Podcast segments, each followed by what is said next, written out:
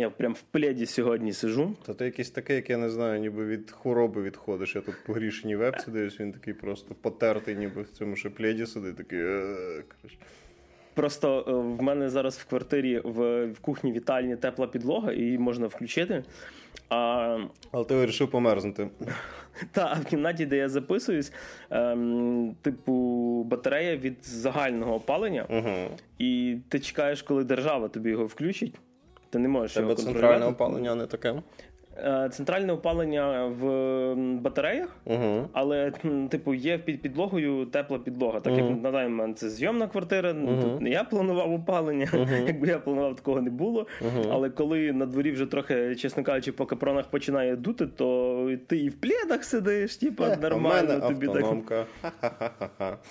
Ще побачимо, як це. Я е, завтра якраз йду ще собі, собі робити другий вистріл 5G вакцини в плічо. Подивимося, як мене після того буде ще ковбасити. Може, те, що на підлозі ще- лежати у вітальні. Ти вже, до речі, зробив дві вакцинації? У мене тільки одна, а з другою я е, забив. Та мені воно по великому рахунку нафіг не потрібно, тому що мені здається, я вже давним-давно перехворів, але просто цього навіть не помітив, тому що в людей по-різному протікає, а я ж. Жив деякий час з людиною, якої точно був коронавірус. Я точно його підхопив, і я точно знаю, що зі мною все окей. Але я просто чисто для певних формальностей зроблю, щоб мати папірчик, що в мене є. Ну, е, Якщо щось воно, до речі, тобі поможе набагато простіше кудись виїхати. Наприклад, Якщо за я кордон. планую за кордон, так в тому і діло. Вдруг ми захочемо поїхати в якусь європейську країну, зустрітися з нашими чисельними фанатами. Так, в Болгарії.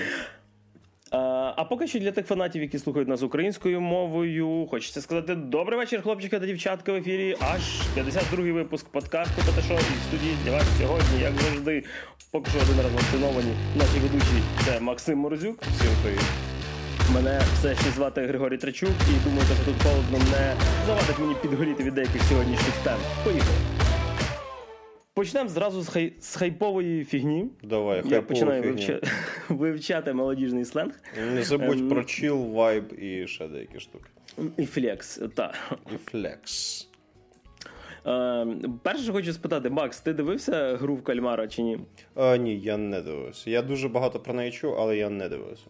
Про було тяжко не чути, тому що реально весь інтернет завалений мемасиками з охоронцями, з геометричними фігурами на голові, яким бракує тільки ікса, щоб вони були логотипом PlayStation, насправді майже. Там вони трикутник, квадратик і, і круг. Е, У мене і знайомі вже якісь були подивилися при тому, що хвалили його так, ніби це я не знаю, якась там манна небесна, нічого краще не бачили. Давай подивися. Ну, сів я подивився, там всього на всього 9 серій. Е, Він виглядає закінченим цей серіал насправді. Хоча, е, знаєш, коли він став успішний, е, вже чути там в всяких твіттерах, коли режисер каже, може я знімлю другий сезон. Зразу, дорогі наші слухачі, я не, не вимовлю всі імена, тому що серіал корейський, і було дуже важко запам'ятовувати персонажів по їхніх іменах. Я розумію, що, можливо, є люди, які там дивляться дорами, люблять Корею в принципі, чи північно, чи південно, я не в курсі. Але всяких цих Ну, краще любити Південну Корею, чесно кажучи. Та, та, типу, я не запам'ятав. Я їх розрізняв здебільшого по м, тому, як їх зробили відмінними. Один да, типу, знаєш, там дівчинка одна бігала, в якої був номер 067, я просто її Київстаром називав, чесно кажучи. Нормально. Тому що. е, Взагалі про що сам серіал? Тому що мені, ну знаєш, коли, коли всі дивляться і всі кажуть, що це круто, е, ти хочеш все-таки його подивитися. І для мене зразу кажу, це я не буду спойлерити вам нічого такого сильного, більше розкажу свої емоції, тому що е, на тих е, емоції воно в мене викликало дуже різні. Як і хороші, так і погані. Такі качелі були, дай Боже. В чому суть серіалу? Ем, Існує організація, яка. ем, Скажімо так, знаходить людей, які знаходяться в вічі, наприклад, здебільшого через фінансові борги, тобто які там винні гроші банкам, вони там бандити за ними ганяються. Де пропонують їм угоду. Типу, бери участь в так званих іграх і м, зможеш заробити бабла. Бабла заробити можна багато. Якщо не помиляюся, там до 50 мільйонів доларів приз в кінці доходи. Грають вони в 6 ігор. Ну і відповідно гравці вибувають, доходять до наступних ігор інші і так далі. І живуть вони в такому, типу, десь ангарі, не знаючи де. Воно нагадує суміш, ем, е, скажімо так, ну, м, королівської битви японського фільму трошки. з, напевно, що я навіть не знаю, фільм з голодними іграми, може, трошечки. Чудове порівняння. Ем, І, скажімо так, є і хороше з того, є і погане з того. Головний герой це в нас показує такого хлопчину, який заборгував дуже багато бабла мафії. В нього там проблеми з він розведений з дружиною, він не бачиться з дочкою, в нього там мама хворіє. Коротше, в нього погано всюди тільки можна. Тобто, щоб тобі було прям шкода мужика. Вони потрапляють, Він потрапляє на ці ігри, е, їм дають номери, типу кофти, ну, одяг з номерами, до них говорять просто по номерах, тому що має бути рівність, типу, ви би не мали би навіть імена знати, там знайомих мати і ще щось. Е, і всі охоронці ходять в таких червоних комбінезонах, майже як в Амонгас, і в масках з там кругом, квадратним або трикутником, чого я за PlayStation згадував. Самі ігри, які люди грають, це дитячі ігри, типу, з дитинства. Такого прям. Правда, напевно, що не знаю, чи всім вони нам будуть е, відомі, тому що все-таки це корейський серіал, і це більше такі дитячі ігри корейських дітей. Е, Відповідно, хто гру проходить до кінця, переходить в наступний level. Е, Хто, скажімо так, не проходить, того вбивають просто. Упс. Е, Немає ніяких там можливості сказати, не вбивайте мене, я там вам зроблю все, що хочете, і т.д. І, чесно кажучи, з плюсів. Е, Серіал доволі жорстко знятий. Ну, тобто, серйозно, місцями оці е, двіжняки. Коли їх мочать, вони показано, знаєш, не так по-голівудському красиво, вони показано так. Е, ну, грязно дуже насправді. І це мені плюс. Мені тут навіть е, сцени екшени з Олдбоя нагадало. Це згадуючи про хороше корейське кіно. Тобто, е, Друга тема це не дорама. Тобто це корейський фільм, знятий з прицілом на Netflix. Ну, тобто, більше на західну аудиторію. Ніяких тут лавсторій немає, нічого такого немає. Yeah, і, Західна кажучи, аудиторія не любить ці love story. Да, І, чесно кажучи, типу, перших кілька серій він мені дико подобався. Показано прикольну соціальну таку, знаєш, типу, коли людей запхати в ангар, тим там треба жити, вони мають змагатися. І оце, знаєш, хто кому людина людині вовк, починаються всі такі, знаєш, майндгейми, хтось когось обманює, зустрічаються знайомі люди. Е, ти вроді цій людині довіряв в житті, але тут говориться про гроші, можливо, вже все навпаки. Формуються групки, команди. Дуже круто все зроблено. Єдиний перший мінус мені був. Е, перша серія задає дуже сильну динаміку, і друга ем, робить такий типу антракт. І він мені був не потрібний, тому що це серія, яка нічого не змінила. Вона вводить одного персонажа, якого можна було б вести в першій серії.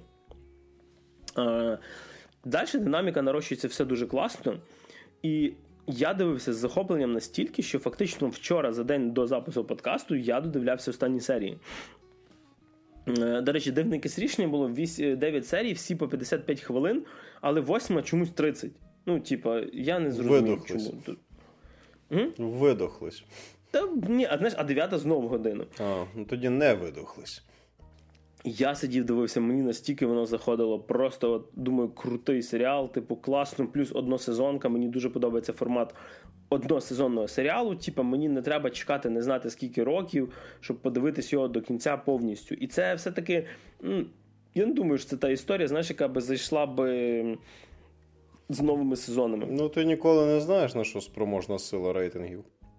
Ну, так. І як люблять вичувати, аж поки не з вже глядачі, аж поки вже в пародію не перетворюється на саму себе. Я от бляха вангую, що через якихось пару тижнів місяць е, якась голівудська студія викупить права і напише, що ми робимо типу, американський ремейк. Да.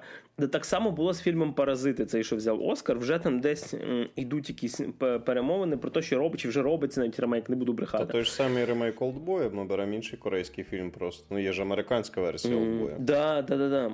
Ні, просто знаєш, між між Олдбоєм, типа корейським і американським, ну реально там років 20 просто різниці між фільмами. Mm. це ну таке. А тут прям по гарячих слідах зараз, знаєш, роблять. Ем, Що круто, це все-таки корейський серіал, і він дивиться ну, Він виглядає інакше. Знаєш, це от як взяти європейське кіно і американське кіно. Це угу. різні школи є кінематографу. Да, Тут є реально різниця. Але додивився я до кінця, я зараз без спойлерів намагаюся це зробити. Але остання серія це не дно. От тобі на. Навіть не так. Пів останньої серії. Пів останньої серії, її, чесно кажучи, його не треба було цього. Тобі показують людей, весь серіал з тяжким життям, з тяжким минулим. Можливо, не в всіх боргах вони були винні, можливо, якісь обставини до цього призвели. Тобі дуже круто показують ці жорстокі моменти. Вони такі, знаєш, страшні, брудні. Це не ем, веселий екшен, знаєш, як в супергеройських фільмах. Там Ну, звучить круто. а от друга половина останньої серії, коли тобі намагаються все пояснювати, персонажі починають себе, особливо двоє. Навіть не так, один точно, другий, ну, ну таке, вести себе як якісь нелогічні, не знаю, полуумні дітки, яким років по 5, напевно, що. І це дуже дивно. Останніх 15 хвилин бомбило так, що мені не треба було опалення так горіло, розумієш, знизу. Ти просто сидиш і думаєш, що ти, чувак, твориш? Угу. Типа, чого так? І це не той варіант, що коли настільки хірово, що аж добре. А просто Це херово. просто. Так, серйозно, могли би ем, закінчити оцей фільм просто на середині останньої серії. Не треба було цих пояснень, не треба було цих якихось таких двіжників. І в тебе, от це знаєш, відчуття, ніби ти їсиш, е, ти їсиш якийсь, не знаю, багатошаровий класний шматок торта. І А останній тобі- шар поганий. Да, і останній шар там з гірчиці якоїсь. І ти такий, типа, я їв О, це чизкейк. цей торт, що робили в серіалі Друзі колись, я знаю. Це з м'ясом, А, да, і з солодким, і з цим все наразі. М'ясо ще таке, м'ясо Джої з'їсть, що забув. Звісно. А тут просто розумієш, якби там гівно було внизу, то, то це було б странно. І я розумію хайп під час перегляду, ну тобто він реально класний. Я, його, я навіть скажу так, я навіть раджу його подивитися. Але останню серію, коли будете бачити, що починається що-то, яка та хрень, Виключайте, виключайте. Уявіть собі просто свій хороший фінал. Да. Прям Макс от зняв з язика. Тому що, ем, якби вони лишили кінець, ем, скажімо так, трошки з їжею для розуму, щоб ти собі міг щось додумати, це було би ок. А це виглядає так, що зняли серіал, їм ну, права купив Netflix, і вони дозняли ще шматок, щоб мати зазор на продовження. Тобто воно виглядає настільки протягнутим, чи що? Е, Дивись, ти просто я скажу так: типа, е, це просто от уяви собі, що в тебе є персонаж, який, допустим, е, весь серіал ну, робить погані, хороші, але доволі логічні речі з думкою там про, про то, про то, для чого йому це Мгм. потрібно. А типа, коли він чогось ну, щось здобуває, він починає просто робити все неправильно. І, і це погано показано. Чекай, слухай, про, про, просто щоб я розумів. Е, Тобто суть в тому, що А. е, Ряд персонажів стали неадекватнішими за умов, що раніше були адекватні, і щось не так сталося тоді, коли почали пояснювати, як це все працює, так? Чи... Да. Ага. Типа, е, пояснення, чому ці всі ігри відбуваються, для мене були просто. Е, ну, я чекав більшого. Вони такі були, знаєш, от. Типу, ми не будемо зараз це ну, типу, прям спойлерити, але е, якщо ви прочитаєте синопсис серіалу, і перша ваша думка, якщо ви задумаєтесь, чому така, ну, така корпорація, яка робить такі ігри, може існувати, вона буде, скоріше все, правильною. Це да. І то, що ти кажеш, один, один персонаж просто починає себе вести як дебіл. І все. Ну такое. Незважаючи на те, я не буду сильно забирати час насправді на, на цей серіал е, в подкасті. Поговорити про нього е, буде цікаво, можливо, навіть в коментарях. Напишіть. Що кого ви думаєте кому про цей серіал? кому ні. А, ні, дивись, я його раджу подивитися. Просто кажу, цих останніх пару хвилин це, це той варіант, знаєш, коли торт не варто доїдати. Ну, я подивлюсь тоді, напевно. Да. І я думаю, до речі, аж- тобі аж зайде. цікаво. І Якщо додивишся до кінця, мені дуже цікавить твоя думка про останню серію. А так, Squid Games є на Нетфліксі е, тільки з субтитрами. Е, так що трошки не здається, що є англійська дорожка, але ну, типу, субтитрами трошки насправді важко, тому що ти слухаєш корейську мову, вона така насправді специфічна, вона така мелодійна, там як Ну, І японська ти її не знаєш, почнемо з того. Да, з персонажів, до речі, запам'ятав тільки одного Алі, тому що він був пакистанець, навколо всі азіати. Він був один пакистанець, Я його запам'ятав, тому що це було просте ім'я, напевно. що. А так, в принципі, про е, гру Кальмара. Е, Мені просто цікаво, чи всі люди, які е, зараз хайплять про це все в інтернетах, чи вони додивилися до кінця. Я ж не думаю, що я один такий знаєш, бородатий дядько, якому, якого систему, систему логінова, коротше, перші пару годин гри, а далі пуху. Може і так насправді. Може тут таки варто зробити. От.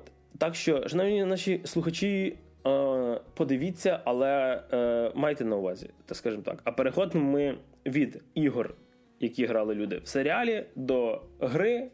Хоча, напевно, бета-версії. До серіалу, який ми грали в грі. Да, до серіалу, який ми грали в грі, який називається Battlefield 2042, а власне бета-версія гри, яка виходить цієї осені. А, Ну що ж, е, судячи по взмаху Григорія на вебку, я напевне перший почну розказувати про неї. Про свої Давай знаєш, що тільки скажемо, Давай. що ми грали на різних платформах, так. Е, тому що Макс грав на PlayStation 4, так. Е, я грав на Xbox Series X. Так. І це дві доволі різних версії гри так. по масштабу, наповненню і т.д. Почнемо ми давай з PS4. Які в тебе враження? Давай. А, враження змішані насправді. Тобто.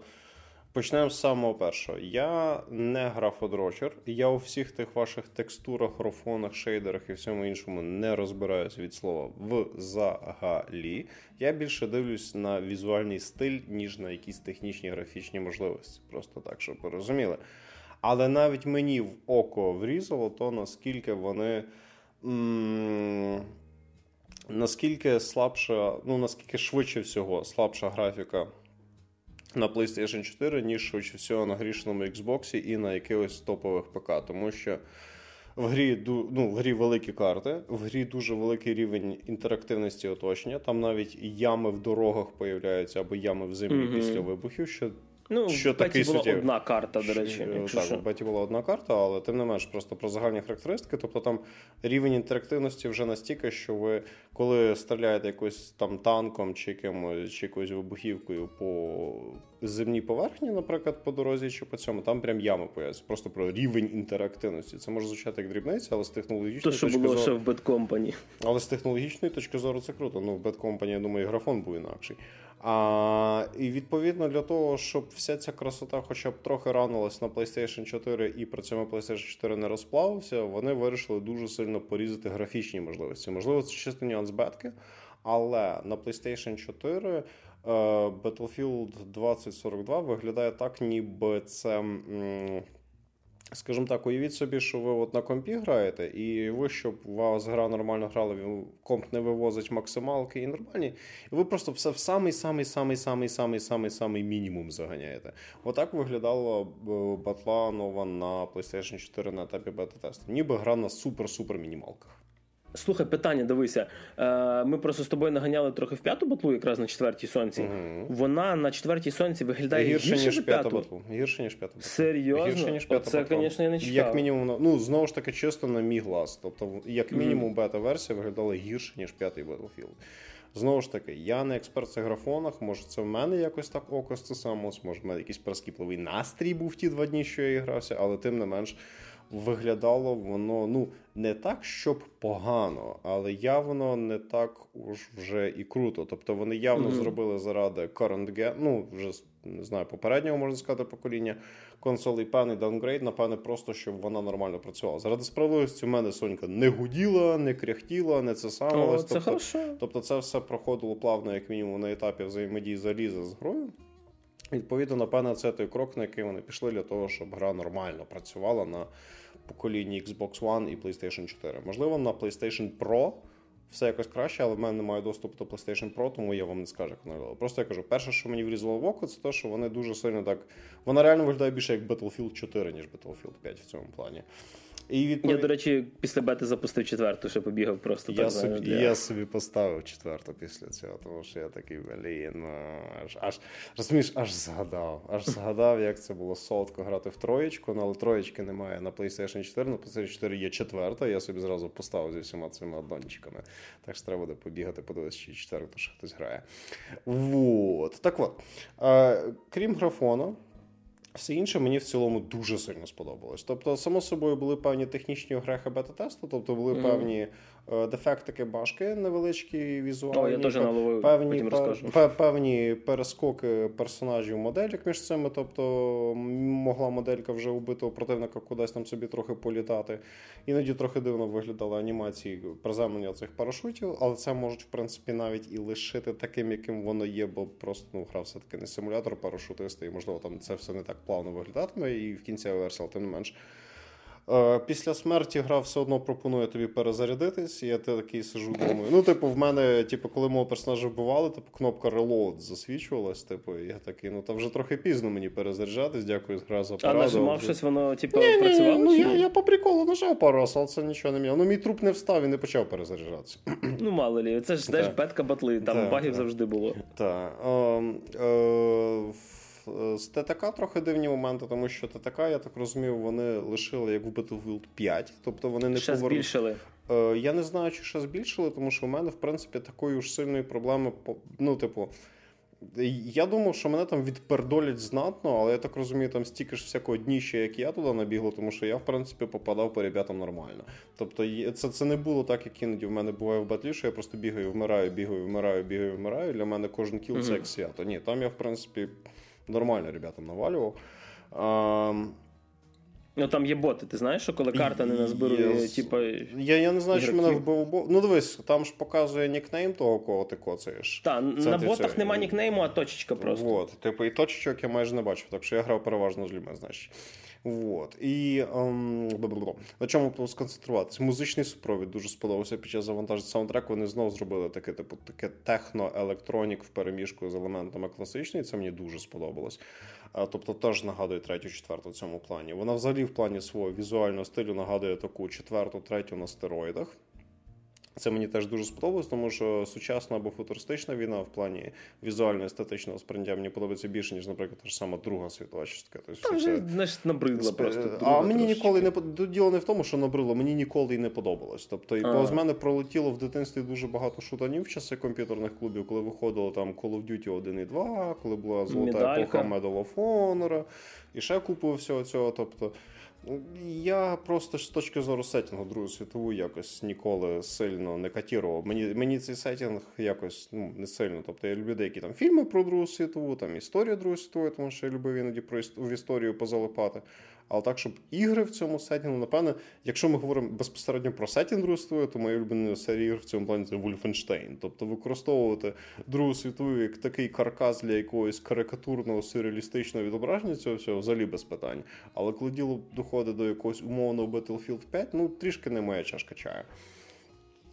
Вот. І е, динаміка ігрового процесу мені особисто в беті дуже сподобалась. Вона дійсно от в цьому плані, крім ТТК, нагадує четверту, третю, де, типу, у вас на масштабній локації дуже багато ребят щось роблять, купа техніки, там танки, вертольоти літають. Це от все люди між собою взаємодіють, воно все взривається, бумкає, йде масштаб, іде динаміка, ви там бігаєте все в цьому в такому грамотному, недалекому майбутньому зроблено. У вас там велика карта, по якій ви переміщаєте глупити. Тобто, все основні характеристики Battlefield залишились.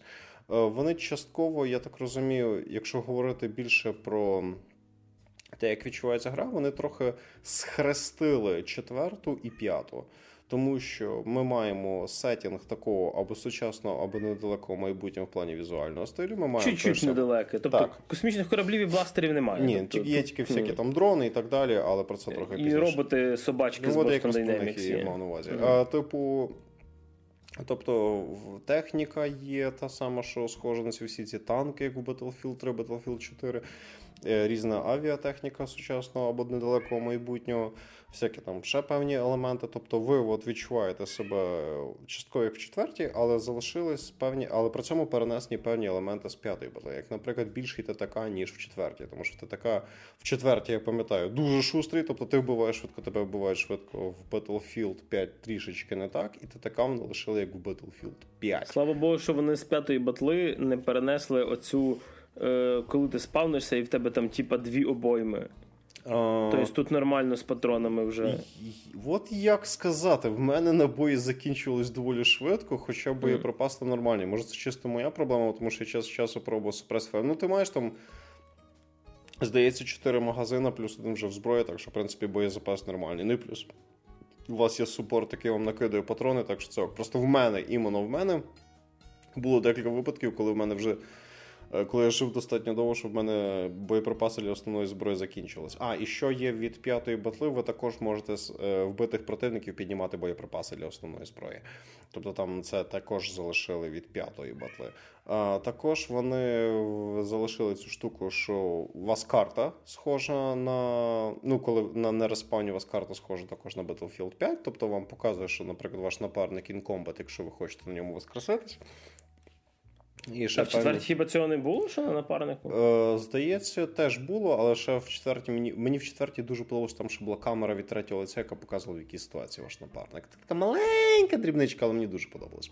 А також що там ще такого цього е, масштаб карду е, баліст. Вони поміняли балістику трошечки, тому що тепер там вже вона така більш серйозніша. Там, наприклад, на дуже дальніх дистанціях якимись автоматами гасити. Угу. Дуже сложно. Тобто там прям і віддача є, і всі ці ефекти Куріоліса, коли куля потроху падає вниз, вони там ще краще це зробили. Тобто, в плані фізики стрільби вони ще більше роботи з цим провели. Тобто тепер просто строчити на дальній дистанції ще тяжкіше. А з тим, який там ТТК дійсно когось вбити просто з автоматними чергами на дальніх дистанціях.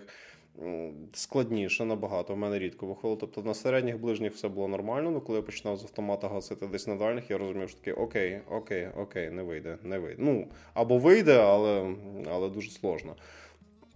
Е, сподобалось, що типу, та ж а, вони повернули ту систему класів, яка більш наближена до третьої, четвертої, а не до першої і п'ятої. Тут тобто, я там... зараз 5 копійок ще своїх, як як договориш, вставлю ага. за класи, бо Тоб... там не зовсім так. Е, там там є певна штучка, що ну ти зараз розкажеш детальніше, тому що вже пора і тобі слово дати.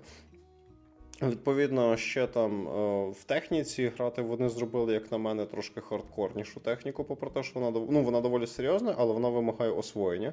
Тому що тим ж самим другим ганером Battlefield 2042 тепер бути тяжкіше, ніж другим ганером, наприклад, в Battlefield 4 вже не Типа така... в танку, якщо сидиш, так, да? чи, вже чи не така пластикова mm-hmm. балістика. Там цей кулемет він довбе, дай Боже, але ним і попасти тяжкіше. Так само з тими кулеметами, коли ти пасажир. Ну я не керував технікою, тому що я не вмію грати за техніку в батлі, і я не хочу її зливати команді. Хай вже сяде хтось, хто вміє. Відповідно, або якщо хтось не вміє, то хоч це не я. Відповідно, е, кулемети, що на вертольоті, кулемети, що в танку, шостих шостих просто тяжкіше в когось попасти. Воно все одно має дуже хорошу руйнівну силу, але вони не рфанули це тим фактом, що типу тобі не так просто в когось зацілити. Ну або я просто не вмію стріляти, я не знаю, не з двох. Вот. Що ти хотів сказати про класи? А, диви, ну взагалі, типу, я ще таку штуку хочу сказати, що одна велика різниця між е, версією для ПК і консолями нового покоління, типу Series X PS5, і версії для типу Pastgen PS4 і Xbox Series S, вроді чи чи того ж One, що кількість гравців, в, наприклад, на четверці. Е, на карті 64 максимум, тут 32 на 32, угу і карти в масштабі чуть-чуть зменшуватимуться. Тобто mm-hmm. відстані між об'єктами, бо гравців менше. На ПК і NextGen 128 людей на карті і велика карта. Це ж е, яка там насправді... карта на NextGen, блін. Ну, бо особисто мені локація, яка була доступна в беті, вона була ну, така немаленька. Е, до речі, на рахунок цієї карти Orbital, поки я до класів зараз ще перейду. Е, карта собою має ну, на вигляд, це космодром, е, певні будинки в верхній половині, і знизу більше ліс. Мінус для мене цієї карти, що на всіх, ну, скажімо так, я десь годин, напевно, 6 награв. Весь час, коли я грав, весь двіжняк був зверху. Типу, якщо ти спавнишся зверху, двіжняк і в мене був. Якщо ти спавнишся знизу в лісі, більшість того, що ти робиш, ти їдеш з точки А в точку Б. Mm, Типа, це мені нагадало, коли в першому Battlefield була ця Сінайська пустеля. Де 60% карти був пісок, і там ніколи нічого не відбувалося. Це цікаво, до речі. Я так розумію, ви там на Xbox себе якось трохи інакше ведете в сторону хмарочосів, тому що в мене навпаки, ти спамишся на даху цієї точки А1, там просто нічого не відбувається. За неї іноді хтось там бореться, якщо таки туди долетів ворожий авіатранспорт, і звідти хтось спригнув на цю точку і зайняти, то тоді там міг появитись якийсь перестріл. Ну і один раз я від бедра доволі весело завалив чувака, який по сходам вверх до неї набирався. В мене навпаки, основна двіжуха була навколо цих точок Б. Що були між хмарочосом і ось цим запуском цієї ракети. От в мене основна двіжуха там в центрі відбувалася. До речі, це на рахунок точок. Тепер зони діляться не просто от у вас є точка А, Б, С, Д, а типа зона А ділиться, наприклад, на А1, А2, А3. І вам, щоб контролювати цю зону, треба ніби три підзони захопити. Це теж таке маленьке нововведення. На рахунок класів. Е, Раніше в Battlefield було як, в четвертому, в третьому. Е, Клас мав свої унікальні перки і мав унікальну зброю. Тобто снайпер міг мати снайперську гвинтівку, е, кулеметчик міг мати кулемети, але не мати снайперської гвинтівки. Тепер з поділу зброї по класах немає. Вся зброя доступна для всіх класів. І тут зробили ну не так, як класи, як оператори. Це зараз їх поки що чотири, тому що типу аналог класів є. Там є е, медик, штурмовик, е, саппорт і снайпер. Чим вони відрізняються, крім скіна, е, вони відрізняються своїми перками активними. В кожного він є один. Е, Наприклад, і тут трошки так коротко. Снайпер запускає дрона, який який тагає противників, і це мені був найскучніший перк. Е, Саппорт, якщо не помиляюся, він ставить турельку авто, автоматично. Так, так, так. Е, Типа Хіл е, має такий пістолет з шприцом, який може вистрілити, як боже, як Анна в Overwatch, і вилікувати дистанційно свого напарника. Або якщо зажати кнопку, то він типа себе прохиляє. Як медик в Сіджі. Так, і самий крутий перк для мене, і самий фановий це в штурмовика Grappling Hook, тобто гарпун, як в Бетмена. Я просто не. Я коли погра... я так якось грав від снайпера, від типу, класу, яким я найменше вмію грати. Я в попередніх Battlefield завжди грав за інженера, типу там ремонтував теж. техніку, бігав. Ну, я в третьому, четвертому грав за інженера, тому що карта на техніці, ти не хочеш бути беззахисний. Ну, а в п'ятому це було вже і в п'ятій не було сенсу, тому що в п'ятій єдиний, хто міг ефективно воювати проти дійсно про техніки, це був Асалт. І я грав за Асалта переважно. Але потім ми з одним другом зрозуміли, що в Рекона є доволі прикольні певні пушки, і ми деякий час грали за снайпера. Пацани, які грають п'яту батлу, відкрити собі тренч карабін для за снайпера, і ви опинитесь в четвертій батлі. Ой, е, Хто відкриє, зрозуміє про що я. На рахунок е, гарпуна. Е, коротше, в батли дуже часто і в попередніх версіях завжди були баги з collision курсом, тобто з зіткненням об'єктів. Е, багів тут таких було дуже багато. То ліфт їхав без, мене, я через текстури провалювався. То я кидаю це 4, вона пролітає повз танк, що типу, мені не дуже було прикольно, чесно кажучи. Е, і от е, ваш гарпун він чіпляється за все, що рахує collision поверхнею, з якою ви можете зіткнутися. Відповідно, там неважно, чи стіна, це, чи потолок, чи, чи якийсь камінець, чи ще щось. Всюди вас підтягне. Це прекрасно. Слухай, питання, таке, вибач, що перебив, але чисто питання, поки не цей. А ти, наприклад, ворожого танка пробував крюком кошкою під це саме? Е, ні, я А. так довго не жив біля А, ворожого а, танка.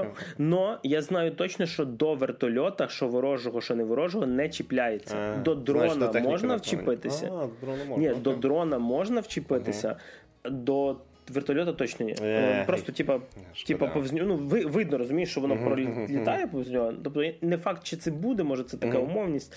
Но воно чіпляється до гілочок і листочків. Я як спайдермен по лісі міг літати просто. Нормально, нормально. Е, Це доволі дивна штука. Е, Друга фігня. Ми живемо в світі, коли в інтернеті всі бояться всіх обідити. Е, Людина, яка робила таблицю результатів, е, виженіть її, будь ласка, з DICE. Е, Ви тепер, по-перше, не бачите, крім загального рахунку, нічого команди суперника. Ніхто в них топ по кілах, ніхто в них там взагалі не грає на нулях. Ніякої кількості вбивств, просто загальну цифру. Як. Overwatch. І це мене дратувало. Так, але в Overwatch у вас 5 на 5, а не 64 на 64. Е, Типу, в Overwatch, різниці, в Overwatch Без різниці, скільки вас там грає. Ти хочеш мати інфографіку про свою результативність. В кінці вона, ну просто розумієш, в Overwatch вона в кінці, типу, буде. А тут взагалі нема. І друга штука, в Overwatch кількість кілів взагалі нічого не міняє в грі, тому що це гра не про кіли. Ем, Я би поспорував, це можна окремий подкаст. Да. Е, Дивись, тут просто окей, добре, закрили ви від мене команду суперника. Можливо, типа така ідея. Супер. Хоч покажіть, що я зробив. В Overwatch ви так само, ви ви закриті від команди суперника. Ну, ви бачите своїх. Тут ти бачиш свій отряд ваших чотирьох чуваків детально.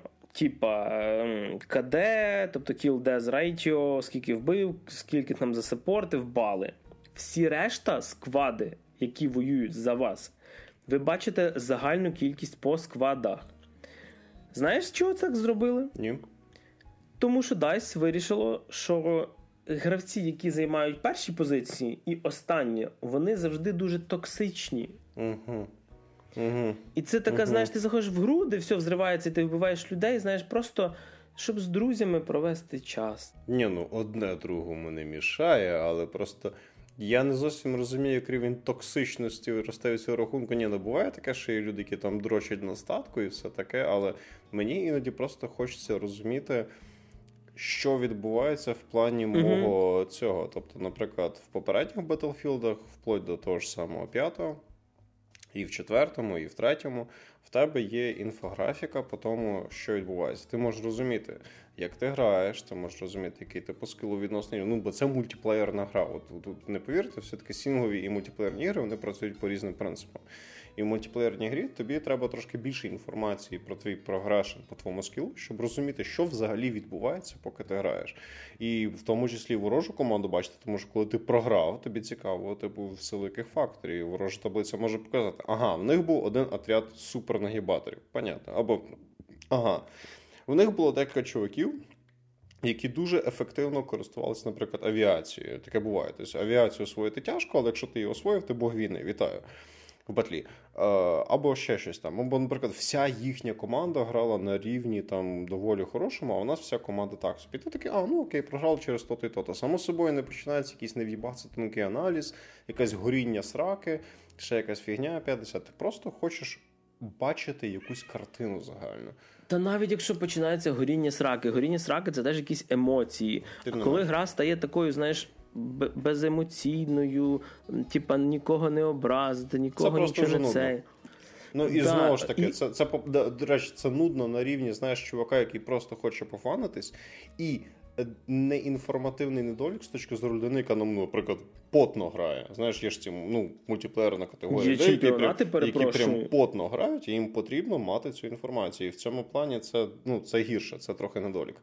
І мультиплеєрні ігри вони мають мати дуже хорошу інфографіку по твоєму. По твоїй активності в грі, і якщо її немає, це погіршує гру, тому що в тебе просто немає повної картини того, що відбувається, і це таке ну треба міняти.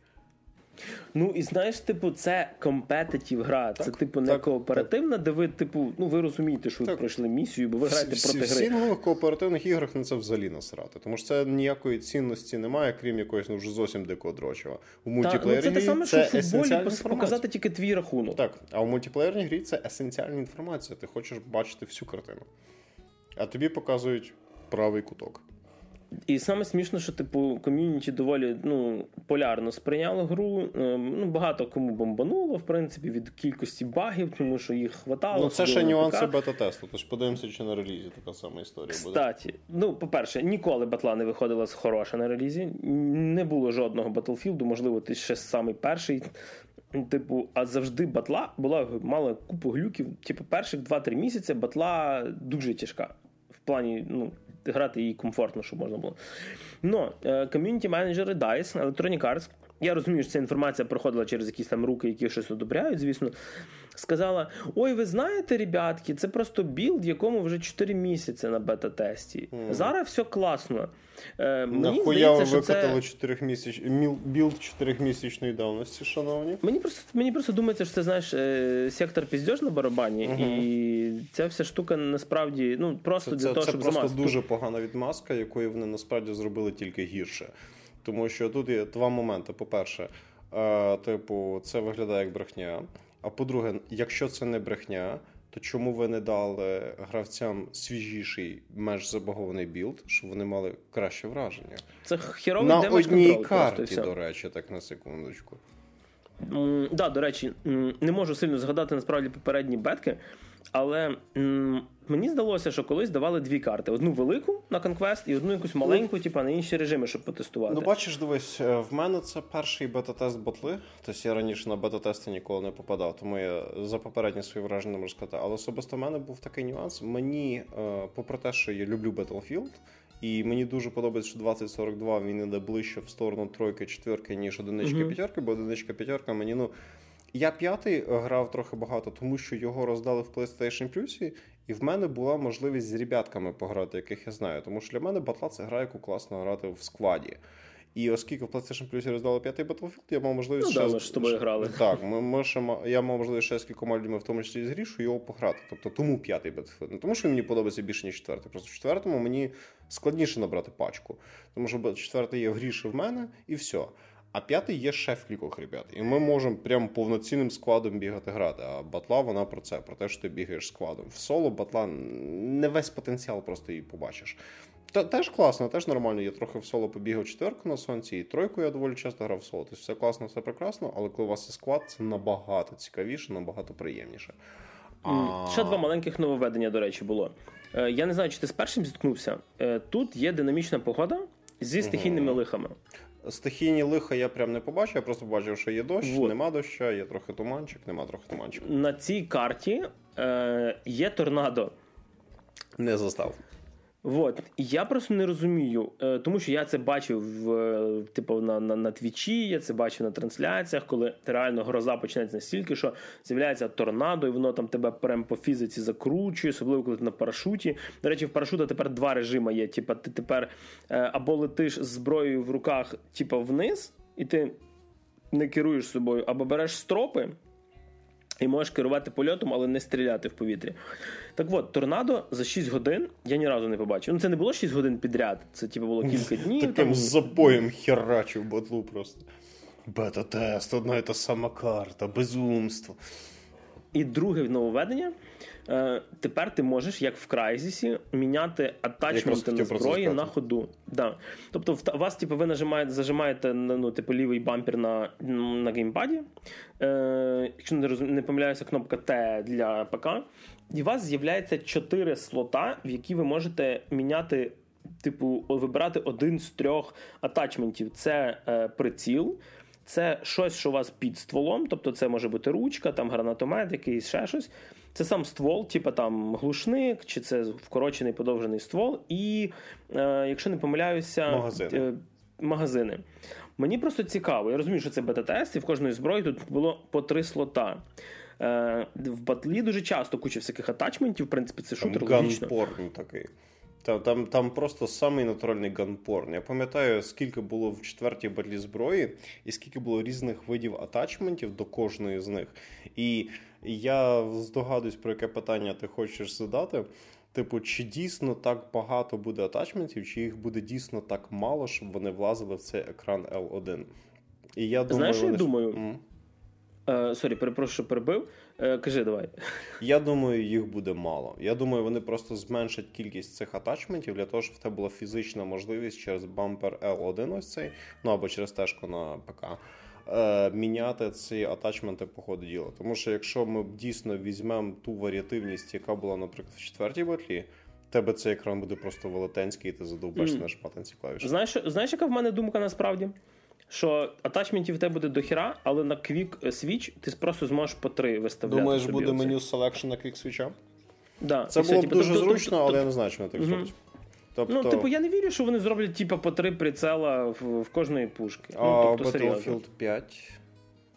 Battlefield, ну, Battlefield 5, 5 це, це, це, це Друга світова, знаєш, так, типу, там особо не розженешся за колом. Але тим не менш. Ні, ну все я я надіюся, що що, що тут буде все. Ну, тобто я думаю, що буде так. В тебе буде меню, типу, настройки свого персонажа, uh де ти просто на ці швидкі слоти будеш виставляти, наприклад, там по три там чи по ну, скільки. Це поки що чисто теорії, які базуються на тому, як би було класно. Знаєш, mm. тобто і за ну, те, та, що ти кажеш, звучить охуєнно, я сам би про це подумав, але бачиш, типу, те, що ми бачимо з того, що ми фактично пограли, свідчить поки що більше в сторону того, що можливо у нас буде менше апгрейдів на зброю, щоб була можливість мати доступ до всіх потенційних апгрейдів. Все-таки тут вже геймдизайн трохи вторгається. Особисто мені, до речі, ця фіча дуже сподобалась, тому що ти не залежиш від того білда, який ти в, о, взяв при спауні. Тобто, бо, наприклад, буває таке. Ти е, б'єшся, ти ти от спавнишся, і ти розумієш, що ти зараз будеш бити в близьких приміщеннях, тобі потрібен там такий-то приціл, такі-то сошки, е, такий-то приклад, такий-то магазин. І ти такий розумієш, от мені треба то-то, то-то, то-то. І ти такий в цьому відбився, відбився, а і ти ще живий. І наступна секція вже, наприклад, умовне поле або таке напівполе. І ти такий, блін, оце вже не працює, і я перетворюсь в здобич. І в батлі 2042 це по фікшену, тому що ти відпрацював по з якимось там, наприклад, закритим коридором в якомусь приміщенні, і ти такий, блін, далі бігти в полі. І ти просто нажимаєш на бампер, міняєш, ставиш собі інший приціл, ставиш собі інший ствол, ставиш собі інший grip. І побіг працювати. Це дуже гарне нововведення, яке робить тебе незалежним від того білда, який ти вибрав на початку свого спауну. Тому що Battlefield це така гра, це не так, як в Call of Duty, що ти просто максимально швидко стараєшся хоча б когось закосити перед тим, як сам здохнути. Battlefield це гра, в якій ти можеш доволі довго жити і можеш попадати в різні ситуації в рамках одного фрага, що дуже круто. І коли ти можеш попадати в ці різні ситуації і підлаштовувати під ці ситуації свій build, це дуже гарне введення. Тому що що в четвертій, що в п'ятій і що в третій батлі не часто. Я перепрошую, не часто. Але іноді бували такі ситуації, що ти такий, так, я ще живий, але я потрапив в таку ситуацію, що, блін, ну ну якби хоч не іншу пушку, то хоча б інший приціл не завадив. І вони це вирішили. Це дуже гарне нововведення, і навіть якщо в честь цього нововведення вони пожертвують різноманіттям атачменту на зброю, особисто я не бачу в цьому нічого страшного, тому що. Чисто моя історія. Знову ж таки, я не заявляю, що я там якийсь крутий мультиплеєрний гравець чи іменно гравець крутий в батлі. Але я в батлі дуже часто робив собі певний універсальний build для кожної зброї. Тобто я просто вибирав самий оптимальний приціл, самий оптимальний grip, самий оптимальний приклад, магазин тощо. Тобто таке, так, приціл я беру такий, тому оскільки я можу попасти на дуже ближні або на дуже дальні бої, давайте я візьму приціл, який такий середній. Тобто він вроді і на ближніх норм. Але і на дальній я теж зможу через якусь там точку щось побачити. Тобто я ніколи не брав чисто мушку для ближнього, або чисто там 6-8X для супердальнього. Я завжди брав якісь там такі середні прицільчики, тобто такий, ну плюс іноді в батлі можна від бедра стрільнути, якщо хочеш ризикнути. Тобто, відповідно, тобто я завжди брав якісь такі середні оптимальні. Тобто для мене ця вся дрочива з атачментами не є проблема. Мене більше харило, що мені треба було level зброї прокачувати, щоб це відкривати. І мені ще цікаво, як буде прогресія. Е, прокачки відкриття всіх цих штук е, працювати як в старих. Чи вони все-таки якось може раніше тобі ці штуки будуть давати в твоє розпорядження? Буде круто, якщо друге, тому що от в Battlefield для мене завжди було бічом саме прокачка, за рахунок якої ти відкриваєш всі наступні атачменти. Тобто, якщо ти вірвався в гру на релізі, взагалі не проблема, бо ти разом з всіма іншими вкачуєш ці атачменти. Якщо ти грав, взяв гру на скидоні десь через рік ти з простою зброєю без нічого воюєш проти чуваків, вже яких там всякі там круті атачменти і так далі. Або і... як в четверці донатиш за набори операторів. Так, і можна як... було докупити. І... Так, бо в мене, наприклад, батла зразу з преміум, якесь там щось там, щось там делюкс на Да, там є ці набори, да. І це трохи не круто, насправді. Тому що в одному з цих наборів в мене випав тепловізорний приціл. Тепловізорний приціл в такій грі це зло. Тому що яка в нього була, наприклад, фішка? Піздець, як ми віддали від теми, але тим не менше. Розкажу цю історію. Е, Гріч я вже розказував, розкажу й вам. Відкриваю я в одному з лутбоксів для четвертої приці... Е, батли приціл з тепловізором. І я такий, давайте попробуємо. Ставлю цей приціл на одну зі зброї. І в чому ж фішка цього приціла? Він майже не збільшує вам е, дальність цього скопа, тобто там немає якихось дуже великих там X6 чи X8, слава Богу, тому що інакше це був би повний піздець.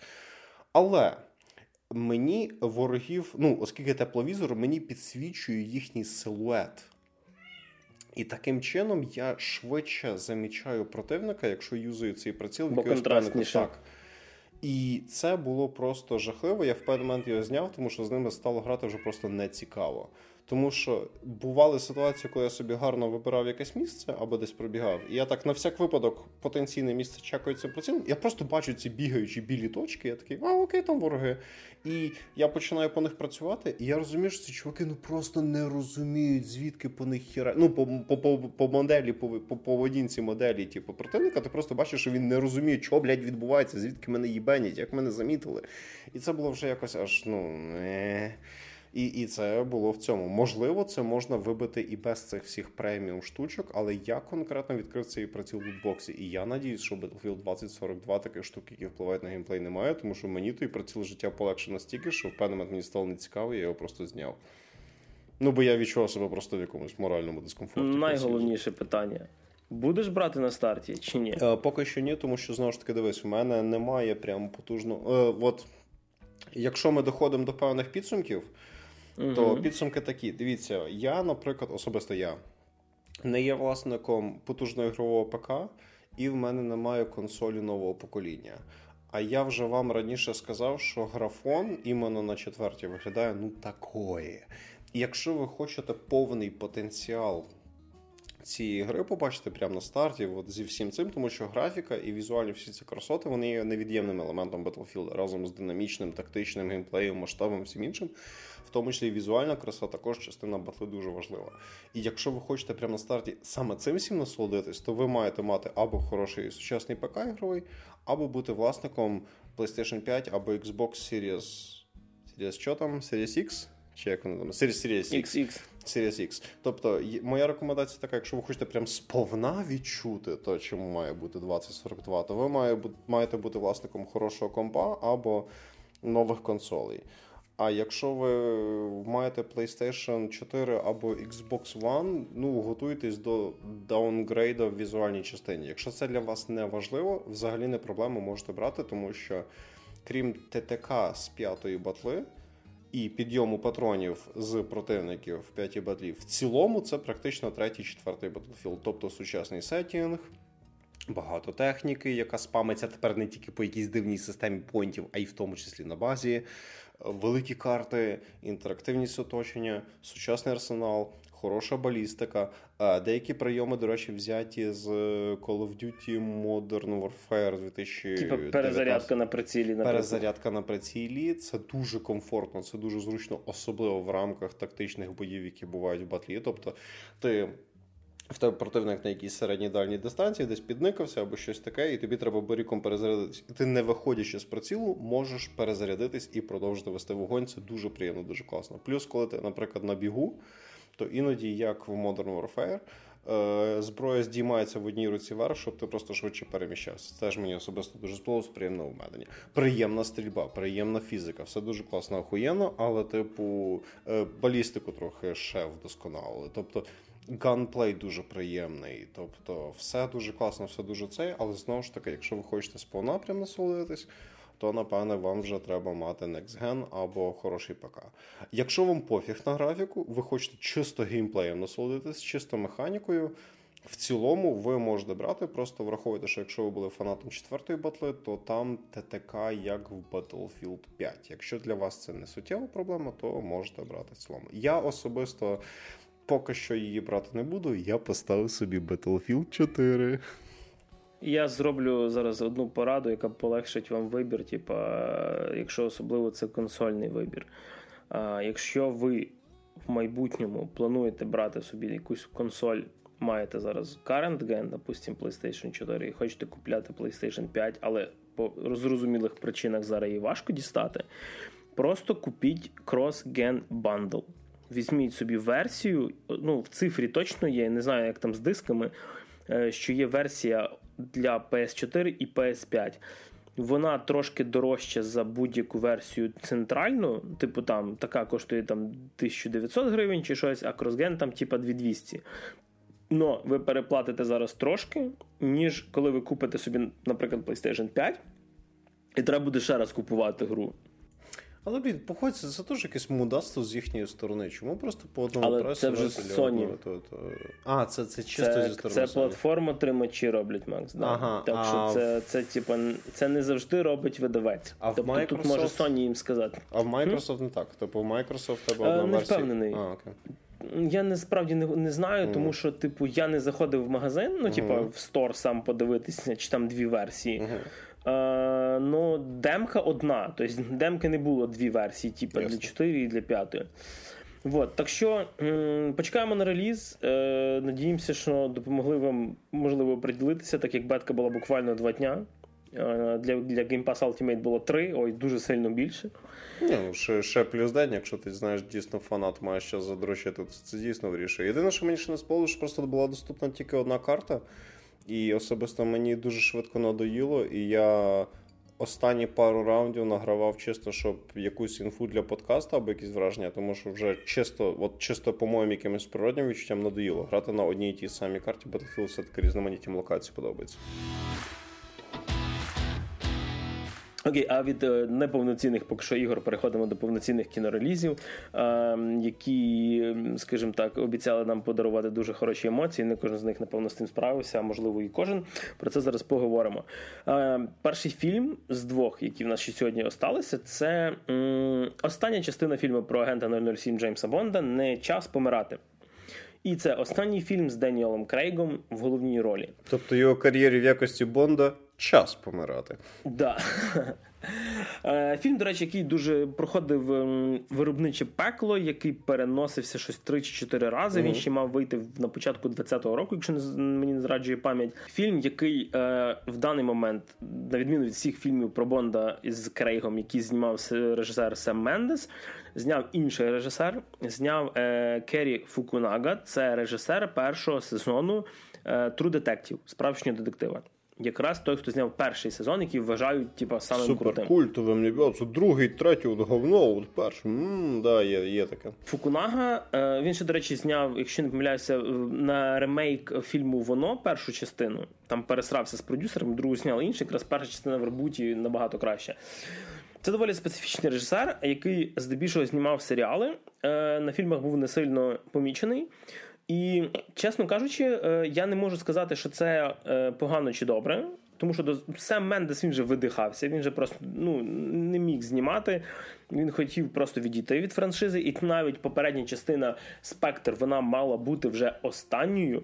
Тому що там навіть дуже красиво закінчили кінцівку, яка е, зняла сцену прихода Бонда в стар... в новий в старому будинку кабінет Мі 6 і це перша сцена першого фільму з Шоном Коннері. Типа так красиво все зак- закрутили.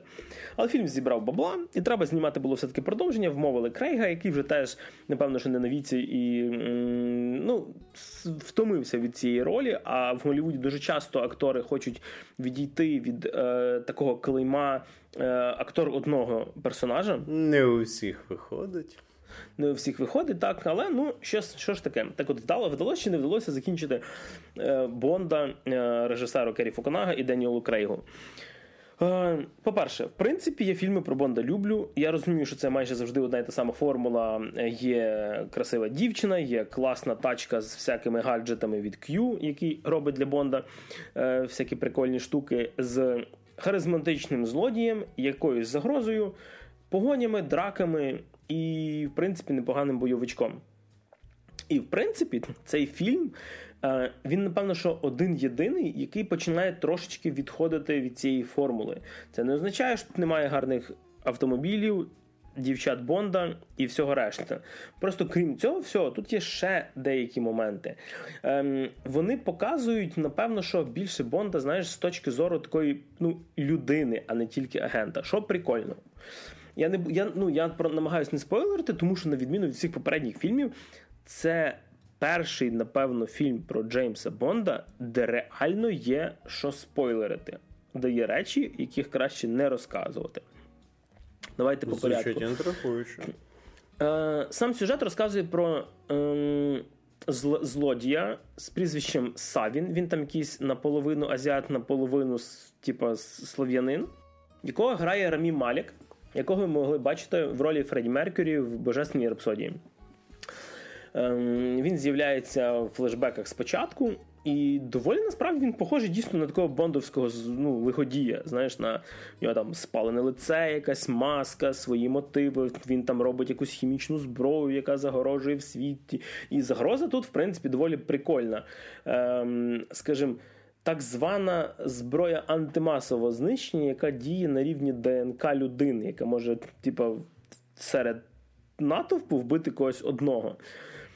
І ідея дуже цікаво зроблена, особливо, знаєш, коли е, половина новин у нас про віруси, всюди ковід бушує.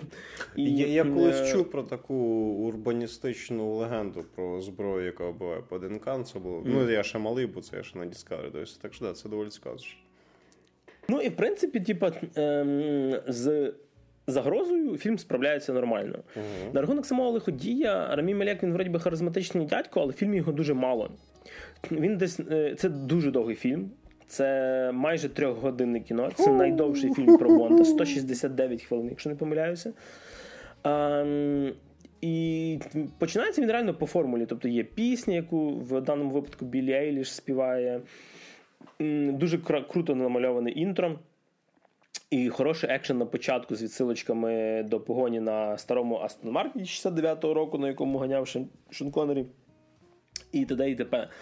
Ем, І от тут починаються, скажімо так, моменти, до чого хочеться придратися. По-перше, це фільм, ем, останній фільм Даніела Крейга.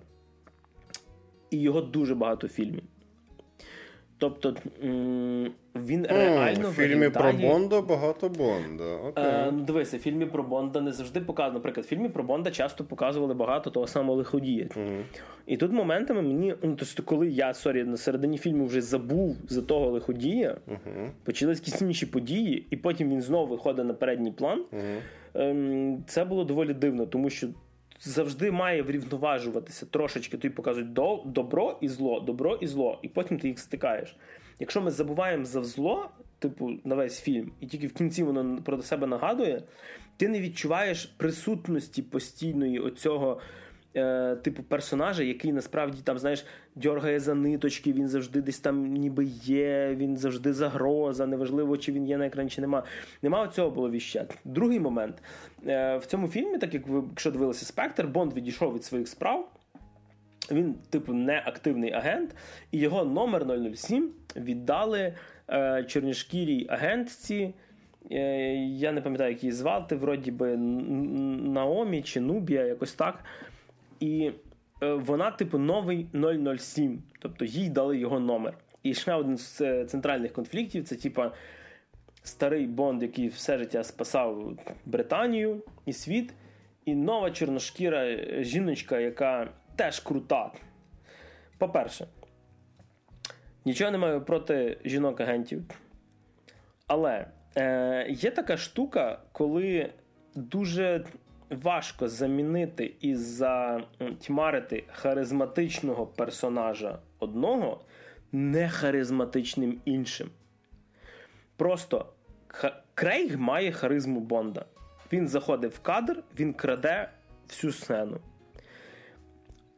Чорношкіра 007. По-перше, краде тільки фільму... машину. Нас нас, нас заканцелять за такі жарти скоро. Я осуджую расизм. Тепер не канцельнуть. Е, Коротше, проблема в тому, типу, що. Е, Я взагалі люблю чорношкірих жінок, якщо що. Зараз детальніше про них. Є харизматичні актори, які би могли би чорношкірі жінки, які могли б зіграти сильного персонажа, агента типу, нехай буде 007. Угу. Е, Мені дуже на згадку зразу е, припадає. Я не запам'ятав насправді ім'я актор, акторки, але е, пані, яка грала е, в Чорній Пантері, оцю е, з охорони короля, до типа начальницю цих Дора Мілаш, uh-huh. яка була лиса, uh-huh. з таким списом з вібраніума ходила.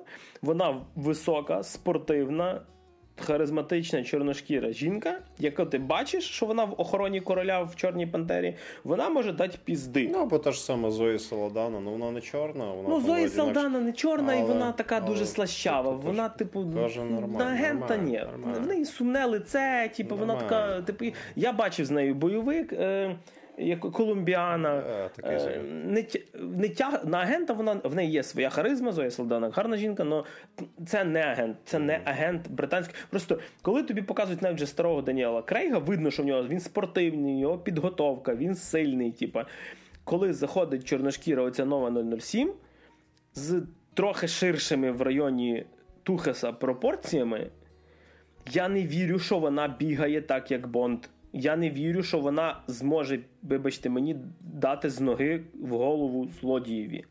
Вона цілий час говорить про те, що вона крута, але практично не показує того, що вона крута. Є одна перестрілка, де вона час від часу стріляє. На словах ти Лев Толстой, а на ділі, ну ви поняли.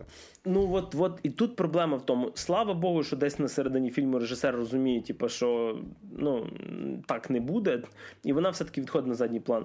Навіть на презентації самого фільму, коли оці перші прем'єрні покази приїжджали актори. І е, вони там всі ходили, знаєш, там, типу, Бонд в костюмчику і туди. То щоб виділитися на фоні харизми, харизматичного Бонда, харизматичної Лії Сійду, Анні Де Арамас, яку даремно, напевно, що кинув Бен Аффлек, трошки з таких у нас тут сплетнів, е, то ця 007 чорношкіра вдягнула огроменне жовте плаття, яке забрало пів кадра, щоб її хоч якось типу, виділитись на фоні більш харизматичних людей. І просто, якщо ви берете в таку франшизу персонажа, якого позиціонуєте заміною, практично, бляха, ну хай він тягне на цю заміну. Це те саме, що знаєш, взяти, допустимо, фільм про Бетмена і наступного Бетмена взяти жирного бухаючого мужика Адама алкоголічці. Адама Сендлера. Адама Сендлера, який буде. Новий Бетмен Адам Сендлер. Оце була б тема. Тим не менше. Просто серйозно, не, не можу далі без спойлерів, через те про Бонда буду трошки закінчувати. Ну, давай якийсь підсумок, давай загальніше. Це дуже хороший фільм uh-huh. про Бонда. Uh-huh. Дуже добре, що його зняв інший режисер. Uh-huh. Розумійте, що це фільм про Бонда, через то ну, е, є свої умовності, тобто які завжди були в Бонді, є свої нюанси. Є хороші е, перего... ну, типу, погоні, є хороший екшен. Є дві прекрасних акторки на жіночих ролях. Одної насправді менше, ніж я думав, другої доволі достатньо. Є кілька сюжетних крутих твістів. Є хороша загроза, є е, злодій, якого мало, і є заміна Бонда тимчасова, яка була не потрібна тут. Да, і ще одне. І В одну, в одній сцені Q, який робить для нього гаджети, зробили чомусь геєм. Цього ніде не було, про це ніхто не говорив. Він просто говорить одну фразу. I'm типа, gay, що... такий пригає, як цей чок з да, I'm gay. А в принципі, е, хороший збитий бойовичок. Не буду вам спойлерити, що було далі. Якщо вам подобаються фільми про Бонда, в принципі, як сама формула фільм про Бонда, ідіть дивіться, ще йде в кіно, ще встигнете подивитися, не час помирати. Мій лайк від мене точно. Е, це не кращий фільм там року, це не якесь відкриття, це не то, що буде на хайпі. Це дійсно хороше кіно, яке варто подивитися. Якщо ж ви не любите Бонда, або, наприклад, вам не подобається Крейг в ролі Бонда. Ви расист, може ще. Да. Е, а так, в принципі, ну не знаю, мій approve для того, щоб це кіно подивитися, дійсно варто. Я, до речі, е, зараз після того, як подивився не час помирати, почав передивлятися зараз вдома попередні фільми з Крейгом, типу від Казино Рояль і т.д. і. Рояль, Квантум, Милосердя, найприкольніше. І напевно, що на десерт в нас зараз ще один цікавий фільм. Прям цікавий? Можливо, я не завжди використовую ті прикметники, які потрібно. Дивися, е, перше питання, яке перед тим, як, як я почну зараз підігрівати температуру в квартирі. Uh-huh. Як тобі перша частина Венома з Томом Харді? Ну, мені було не дуже цікаво, чесно кажучи. Тобто, я такий, ну, середньо. Тобто, мені просто подобається актор Том Харді. Там було пару прикольних комічних моментів з цим Томом Харді. Іменно коли був Том Харді, там було пару непоганих екшн сцен. Е, в цьому І дешева графіка. Трохи так сам Веном виглядав дещо не переконано. Ну, скажімо так, мені не дуже зайшло. Тобто я б не сказав, що він прям поганий, О. може для любителів всіх цих коміксів ок, але мені особисто було не дуже цікаво. Дивись, я тобі скажу так. Е, Я люблю комікси про Венома. Угу. Як персонажа Венома дуже сюжет який називається Голод. Супер. Якщо десь знайдете, почитайте. Бімба. Е, Веном в фільмі, в першому, другому, нічого спільного з коміксом немає. Опа. Так, Веном ніколи не був комедійним персонажем. А що перша, що друга частина, в них дуже багато таких buddy movie сміхуйочків. Типа як ем, я вибач, в першому цього було ще менше, ага. а в другого цього ще більше, коли. Знаєте, старі сіткоми, де персонажі не схожі один на одного, мають вжитися разом. Прекрасно. Як два з половиною чоловіка. Пам'ятаєш серіал? Так, да, пам'ятаю з Чарлі Шином. От оце от, це от те саме гівно. Типу. Ну, ну, тільки... Для для мене, я я Венома знаю, що по цим мультикам про Спайдермена 90-х. Там де Чорна смерть. Та, да, там, де його в локалізації називають Чорна смерть, його як комічним персонажем якось слабо уявляю. Я собі просто такий, ну ну. Дивіться, про Венома є дуже багато класних коміксів. Е, його носив не тільки Едді Брок, є різні персонажі, є драматичні персонажі. Наприклад, панянка, яка в першій частині Венома, колишня Едді, е, передавала йому, типа Венома, коли показали аля female версію Венома. Е, в коміксах в неї починалася ломка від того, що Веном від неї пішов. Вона, як наркоманка, себе вела, і якщо не помиляюся, покінчила життя самогубством. Веселий Веселі сміхуючки, да. Дуже багато драми. Едді Брок, в якого рак починає розвиватися від симбіота, але симбіот його постійно лічить, і він не може його позбутися і не може типу, з ним ходити довго. Е, що взагалі писав Донні Кейтс, це останній автор, який пише про Венома, я взагалі мовчу. Е, Король в чорному сюжет для тих, хто читав херня, але до того було дуже багато всього хорошого. Тут же в нас, блядь, комедія. Але навіть в другій частині, якщо в першій там був якийсь райот, злодій, непонятний, якого Різ Ахмед грав, типу індус, якийсь симбіот, і він it компанію має, і ракети будує, щось взагалі було непонятно. Такий сучасний, Потім. модний, прогресивний антагоніст.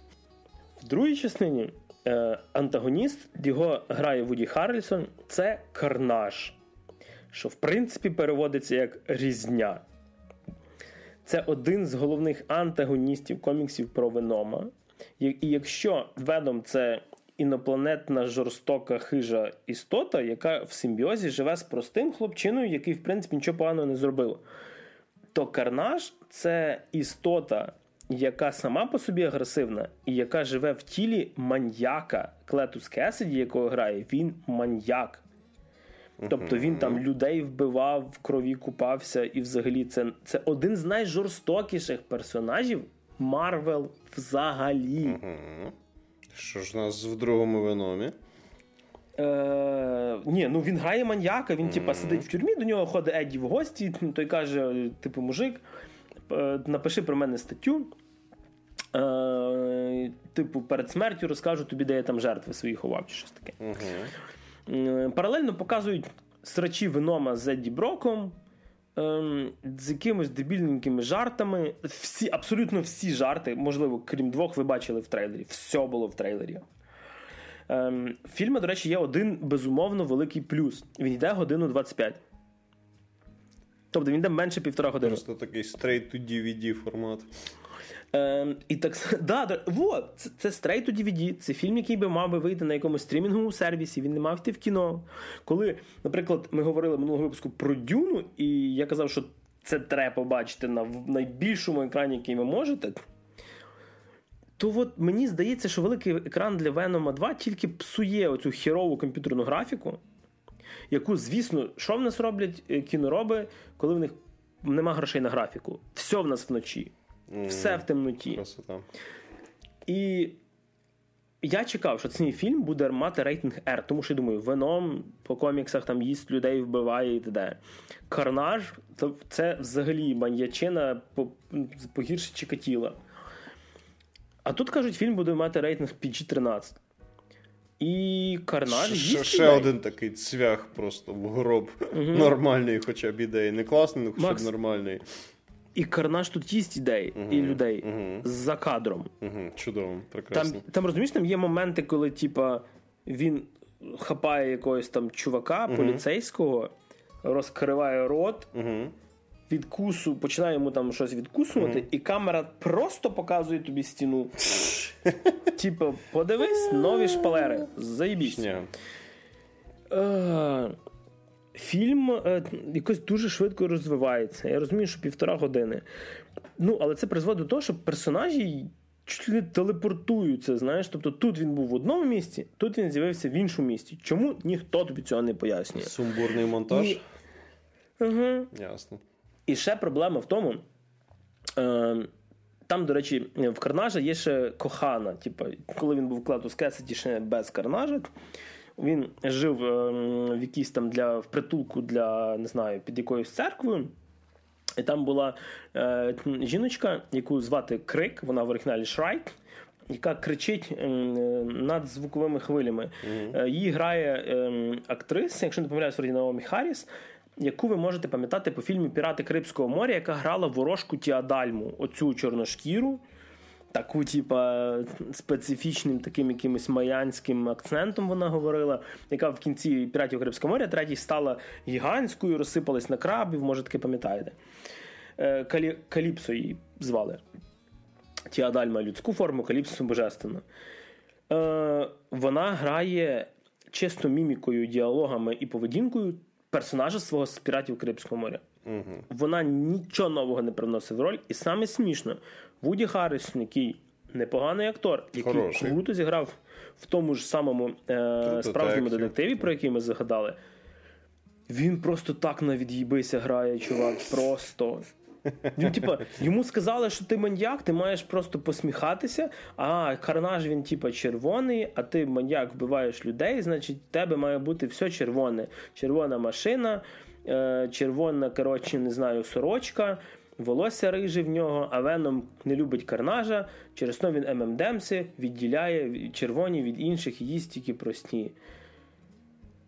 Ой, мать його, це просто так погано. Це не це Звучить дійсно так собі. е, Звучить фінальна екшн фінальна екшн сцена теж, чесно кажучи, не, ну, типу. Тебе заставляють, типу, боятися того карнажа, але він нічого такого не зробив страшного, щоб показати, що він прямо от сильний. Е, чому він сильніший за Венома і Веном його боїться, це зрозуміло, якщо ви читали комікси. Якщо ви не читали комікси, болт вам. Нічого ви не зрозумієте. І, типу, півтора години. Я думаю, якби фільм продовжив лише на 10 хвилин трошки більше всього пояснили, нічого б страшного в цьому б не сталося. Прокат не посвідчення ви б отримали так само. Але. Не знаю, можливо, проблема в тому, що фільм знімав режисер новачок. Е, а знімав його Енді Серкіс, актор, якого ви знаєте як Голума. Е, і Кло, і взагалі багато комп'ютерних персонажів він грав. Це його режис... Якщо не помиляюсь, це його режисерський дебют, як мінімум на великому екрані. Е, я не знаю, який був тиск на нього, чи йому просто казали, чувак, Ну, типу, тебе мало грошей, маєш для такого фільму. м. цьому фільмові треба був рейтинг R. І просто, от, ем, як ми говорили кілька випусків назад про е, загін самогубців, в якому сюжет був гівно, але рейтинг R і оцей трешачок жестячок він витягував. Він Ну, Веном якраз мав на цьому вирулювати. Два Да. качка інопланетянина всіх мочать. Рейтинг R. Має бути. А тут два качка інопланетянина жартують. Чувак, там розумієш, там навіть е, так як це рейтинг R, а рейтинг R не дозволяє говорити більш ніж одного мата. Ти маєш на увазі прям, ну, PG-13. PG-13, да, перепрошую. Е, Можна одне слово факт вставити, через то майже в кожному фільмі про людей X, типа, є одне слово факт від Росомахи. Е, тільки в Логані він нормально там вже говорить. А тут, е, навіть коли Клетус, е, його ця кохана сидить в тюрмі, і вона, так як вона має сили через свій голос, її звуки ізолюють, і вона тільки пише своїм охоронцям. І вона там, коли їй щось там язвлять, вона не пише fuck you, вона пише screw you. Така, знаєш, лайтова версія матюка. дідька, іди до дідька. Угу, іди до дідька. Це просто, чесно Слабо, кажучи, слабо, Да. слабо. Я можу ще сказати така штука, що багато всяких фраз втратилося на формі, ну на тому, що фільм потрібно все-таки дублювати, тому що в англійській мові слово carnage, carnage це типу різня, і назва фільму Venom, Let There Be Carnage це типа і нехай почнеться різня. І тут гра слів на тому. Він теж сам час від часу говорить, як ще клетус це слово, його тут намагаються замінити, і не дуже воно йде. Половина персонажів говорять просто ванлайнерами, типу фразами для трейлера. Ну, я Е, так розумію, дубляж не саме страшна проблема цього фільму. Ні, ні, дубляж тут, тут там нема що дублювати. Там, там нема навіть сильно якихось діалогів, знаєш, щоб хтось дуже сильно багато говорив. І це просто. Є фільми, які. Я вже про цю фразу сьогодні говорив. Є фільми, які настільки погано, що аж добре. Тобто настільки треш, що тобі аж цікаво подивитися цей треш. Але це, я так розумію, не той випадок. І саме остання цвяшок Венома другого є сцена після титрів, Ага. яка видно, що знята вже після фільму. І подивіться, в інтернетах вона вже злита. Я не буду спойлерити, вдруг хтось піде, не послухаючи нас. Ем, вона перекреслює все. Тобто ця сцена після титрів робить безсмисленний це існування цього фільму. Угу. Сцена після титрів мені сподобалась. І мені б достатньо було би цю сцену просто показати десь в Ютубі. Тому що це, я не знаю, це таке відро з гівном. Ем, я, я знаю, що можливо, якщо ви йдете на це кіно просто поржати, ем, позакидатися попкорном. Один в одного. Це, був фільм, на якому розумієш, типа, я би був би навіть не проти, якщо б люди в залі говорили, чого я терпіти не можу. І я б не чув би діалогів. Це при тому, що коли в Дюні діалогів було мало, і я, якби хтось почав говорити, я би вписав би, напевно, бо я такий трошки нервовий, коли дивлюсь кіно, я за це заплатив. Так що Venom 2. Е, якби я міг би е, скласти великі пальці в дізлайк ще й на ногах, то я би сказав би, що на всіх чотирьох руках ногах дізлайки. Ну, це дуже дуже погано. хуйня цей другий веном, я зрозумів. Да. Отже, любі наші слухачі, надіюся, е, вам стало так само жарко, як від того, як мені горіло після Ці холодні того, осінні вечори. ці да, холодні сінні вечори, е, від особливо від Венома другого. Е, Так що сьогодні ми поговорили про неповні ігри, про корейські серіали, про хороше і дуже хороше кіно. І, як завжди, дуже було. Приємно розказувати про це все для вас, адже ми вас дуже любимо, наші любі слухачі. Надіюсь, ви до нас ставитесь так само, тому що по кількості прослуховувань ми бачимо тільки хороші показники. Топи Apple подкастів, особливо в нашій категорії, доходимо вже до, до топ-3, і це дуже радує, і це здебільшого ваша заслуга. А заслуга наших ведучих теж в цьому думаю є. І сьогодні з них для вас сьогодні розпиналися Максим Морозюк. Всім па-па. Мене все ще звати Григорій Трачук. Почуємось.